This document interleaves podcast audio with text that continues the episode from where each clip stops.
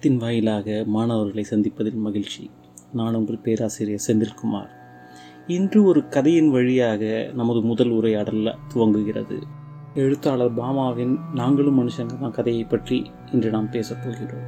தலித் இலக்கியங்களில் எழுத்தாளர் பாமாவின் படைப்புகளுக்கு முக்கியமான இடம் உண்டு முதல் முறையாக சுயசரிதை பாணியில் அவர் எழுதத் தொடங்குகிறார். இது தலித் மக்களின் வாழ்க்கையையும் அவர்களின் பிரச்சனைகளையும் ஆதாரபூர்வமாகவும் உணர்வுபூர்வமாகவும் வெளி உலகத்துக்கு காட்டியது. ஆங்கிலத்தில் கூறுவார்கள் ஸ்ட்ரீம் ஆஃப் கான்சியஸ்னஸ் என்று கூறுவார்கள். அதை போன்ற எழுத்து நடை தலித்துகளின் வாழ்க்கை மிக மிக உருக்கமாக பதிவு செய்தது. அப்படிப்பட்ட ஒரு கதை தான் நாங்களும் மனுஷங்கடா அப்படிங்கிறது இந்த கதை. அந்த கதை ரொம்ப எளிமையான கதை. ஒரு மூன்றாம் வகுப்பு படிக்கக்கூடிய ஒரு சிறுமி. வேறு யாரும் இல்லை பாமா தான். ஏன்னா சுயசரிதை பாணியில் எழுதப்பட்ட கதையை நம்ம ஏற்கனவே சொல்லிட்டோம். அவங்க ஒரு நாள் என்ன பண்ணுறாங்க பள்ளியிலேருந்து வீட்டுக்கு கிளம்பி போகிறாங்க அவங்களுடைய வீடு என்பது பள்ளியிலேருந்து பத்து நிமிட நடைப்பயண தூரத்தில் இருக்குது. ஆனால் அவங்க ஒரு நாளும் பத்து நிமிடத்தில் வீட்டுக்கு போய் சேரது கிடையாது. ஏன்னா ஒவ்வொரு நாளும் போகிற வழியெல்லாம் இருக்கக்கூடிய காட்சிகளை பார்த்து ரசிச்சுக்கிட்டே போகிறாங்க போகிற வழியில் ஒரு பாம்பாட்டி இருப்பாள் அவங்க பாம்பாட்டிக்கு வித்தையை காமிச்சு காசு சம்பாதிச்சுட்டு இருப்பான் இன்னொரு பக்கத்தில் பார்த்தீங்கன்னா ஒரு மங்கி வந்து குரங்கு வந்து டான்ஸ் ஆடிட்டு இருக்கோ அல்லது குட்டிக்கரணம் போட்டுட்ருக்கோ அங்கே வசூல் பண்ணிட்டு இருப்பாங்க. இப்படியாப்பட்ட பல காட்சிகளை பார்த்துக்கிட்டே போய் சேரும்போது அரை மணி நேரம் ஆயிடும் ஒவ்வொரு நாளும் அந்த காட்சிகளை பார்த்துக்கிட்டே போகக்கூடிய ஒரு சிறுமியான மூன்றாம் வகுப்பு படிக்கக்கூடிய ஒரு சிறுமியான பாமா அவர்களுக்கு கண்ணில் ஒரு வித்தியாசமான ஒரு காட்சி அணைக்கப்படுது ஒரு இடுப்பில் மட்டுமே ஒரு ஆடை கட்டிய ஒரு முதிய ஒரு ஒருத்தர் ஒரு கையில் சின்ன மஞ்சள் பை வச்சுருக்காரு.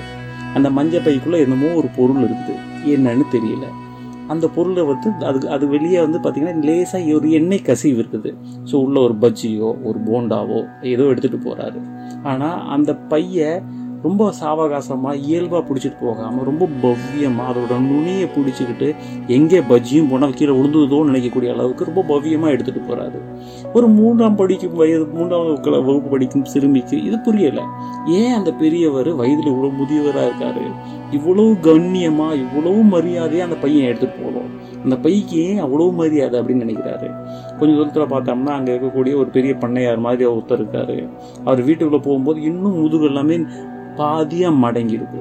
அவர் அப்படியே பவ்யமாக கொண்டு போய் தன்னுடைய கை விரல் எப்படி அந்த முதலாளி கையில் பற்றக்கூடாதுங்கிற மாதிரி கவனமாக வந்து அந்த பையை கொடுத்துட்டு விலகி சென்றாரு.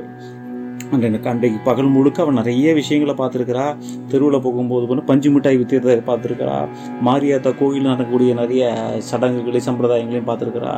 அது எல்லாமே அவளுடைய நினைவு விட்டு மறைஞ்சிருது அவளுடைய பார்வைக்கு ஒன்றே ஒன்று மட்டும்தான் இருக்குது. ஏன் வயதில் முதிய அந்த பெரியவர் வயதில் இளைய ஒருத்தர்கிட்ட அவ்வளவு பவ்யமா அவ்வளவு அடக்க ஒடுக்கமா அவ்வளவு பயந்து போன மாதிரி பையோட நுண்ணியை பிடிச்சி கொண்டு போய் கொடுக்குறோம் அந்த சந்தேகத்துக்கு அவளுக்கு பதில் தெரியலை. தன்னோட சகோதரரான மூத்தவரான தன்னுடைய அண்ணனான ஒருத்தர்கிட்ட ஏன் இப்படி நடக்குதுன்னு கேட்குறாரு அவர் அண்ணன் முதல் முதலே சொல்கிறாரு அப்போ தான் தீண்டாமல் எங்களுடைய பிரச்சனையை பற்றி அவர் சொல்கிறாரு நீ பார்த்த அந்த முதியவர் என்பவர் தாழ்த்தப்பட்ட சாதியை சேர்ந்தவர். அந்த இளைய ஒருத்தர் வந்து ஒடுக்கு ஆதிக்க சாதியை சேர்ந்தவர். ஸோ அதனால் தாழ்த்தப்பட்ட சாதி என்ன? தொட்டுட்டாலே தீட்டு அப்படிங்கிறதுனால தான் அந்த பையன் வந்து அவ்வளோ பவ்யமாக கொண்டு போயிருக்காரு. அப்படின்னு சொன்ன உடனே அந்த சிறுமிக்கு புரியல. மூன்றாம் வகுப்பு சிறுமிக்கு சாதின்னு என்னன்னு தெரியும் சாதி ஒடுக்குமுறைன்னு என்னென்னு தெரியும் தீண்டாமைன்னு என்னென்னு தெரியும். அவளுக்கு புரியவே இல்லை. அந்த பெரியவர் தன்னோட வாழ்க்கையில் எப்படி வந்து தன்னை மாற்றிக்கொள்ள முடியும்? எப்போ வந்து அவர் வந்து அவரோட வாழ்க்கையில் ஒரு மீட்சி இருக்கும் அப்படிங்கிற மாதிரி கேட்குறாங்க அதுக்கு அவருடைய அண்ணன் சொல்லாரு நல்லா படிக்கணும். நல்ல பெரிய ஆளாக வரணும். ஒரு யூனிவர்சிட்டியில் போய் படிக்கணும். பெரிய பெரிய டிகிரி வாங்கணும். கல்வி ஒன்று தான் அதில் வந்து மீட்சி தரும்னு அவங்களுடைய அண்ணா பதில் சொல்லார். ஸோ அந்த பதில் முடி பதிலோட அந்த பதில் சொல்லக்கூடிய வகையில் கதையை முடியுது. நம்ம வந்து இன்றைக்கி இந்த கதையை நம்ம ஏன் இன்றைக்கி பேசணும் நம்ம வந்து இதை யோசிக்க வேண்டியிருக்குது. குறிப்பாக ஃபீச்சர் ரேட்டிங் பற்றி படிக்கக்கூடிய மாணவர்கள் நமக்கு சிறப்பு அம்ச செய்தி கட்டுரைன்னு சொல்லக்கூடிய ஃபீச்சர் ரேட்டிங் பற்றி படிக்கக்கூடிய நமக்கு இந்த கதை எந்த அளவுக்கு முக்கியம்? இந்த கதை நமக்கு ஏன் அவசியம்? இந்த கதையில் உள்ள அம்சங்கள் அல்லது விஷயங்கள் சொல்லப்பட்டிருக்கக்கூடிய விஷயங்கள் அதில் இருக்கக்கூடிய கதை கலன் எந்த அளவுக்கு ஒரு சிறப்பு அம்ச செய்தி செய்தி கட்டுரையாளராக உங்களுக்கு உதவும்? இதை பற்றிலாம் உங்களுக்கு பல கேள்விகள் எழும். இதற்கான பதில்களை நான் இப்போதே உங்களுக்கு சொல்ல முடியும். ஆனால் நான் சொல்வதை விட நீங்கள் அதை சிந்திப்பது சிறப்பாக இருக்கும்னு நினைக்கிறேன். இந்த கட்டுரைக்கும் நம்ம படிக்கக்கூடிய இந்த துறையில் படிக்கக்கூடிய இந்த கோர்ஸில் படிக்கக்கூடிய ஃபீச்சர் ரேட்டிங்குக்கும் என்ன சம்மந்தம் இருக்குது? இதில் என்ன விஷயங்களை நம்ம வந்து எடுத்துக்கொள்ள முடியும்? ஆஸ் அ ஃபீச்சர் ரேட்டர் நம்ம என்ன எடுத்துக்கொள்ள முடியும்?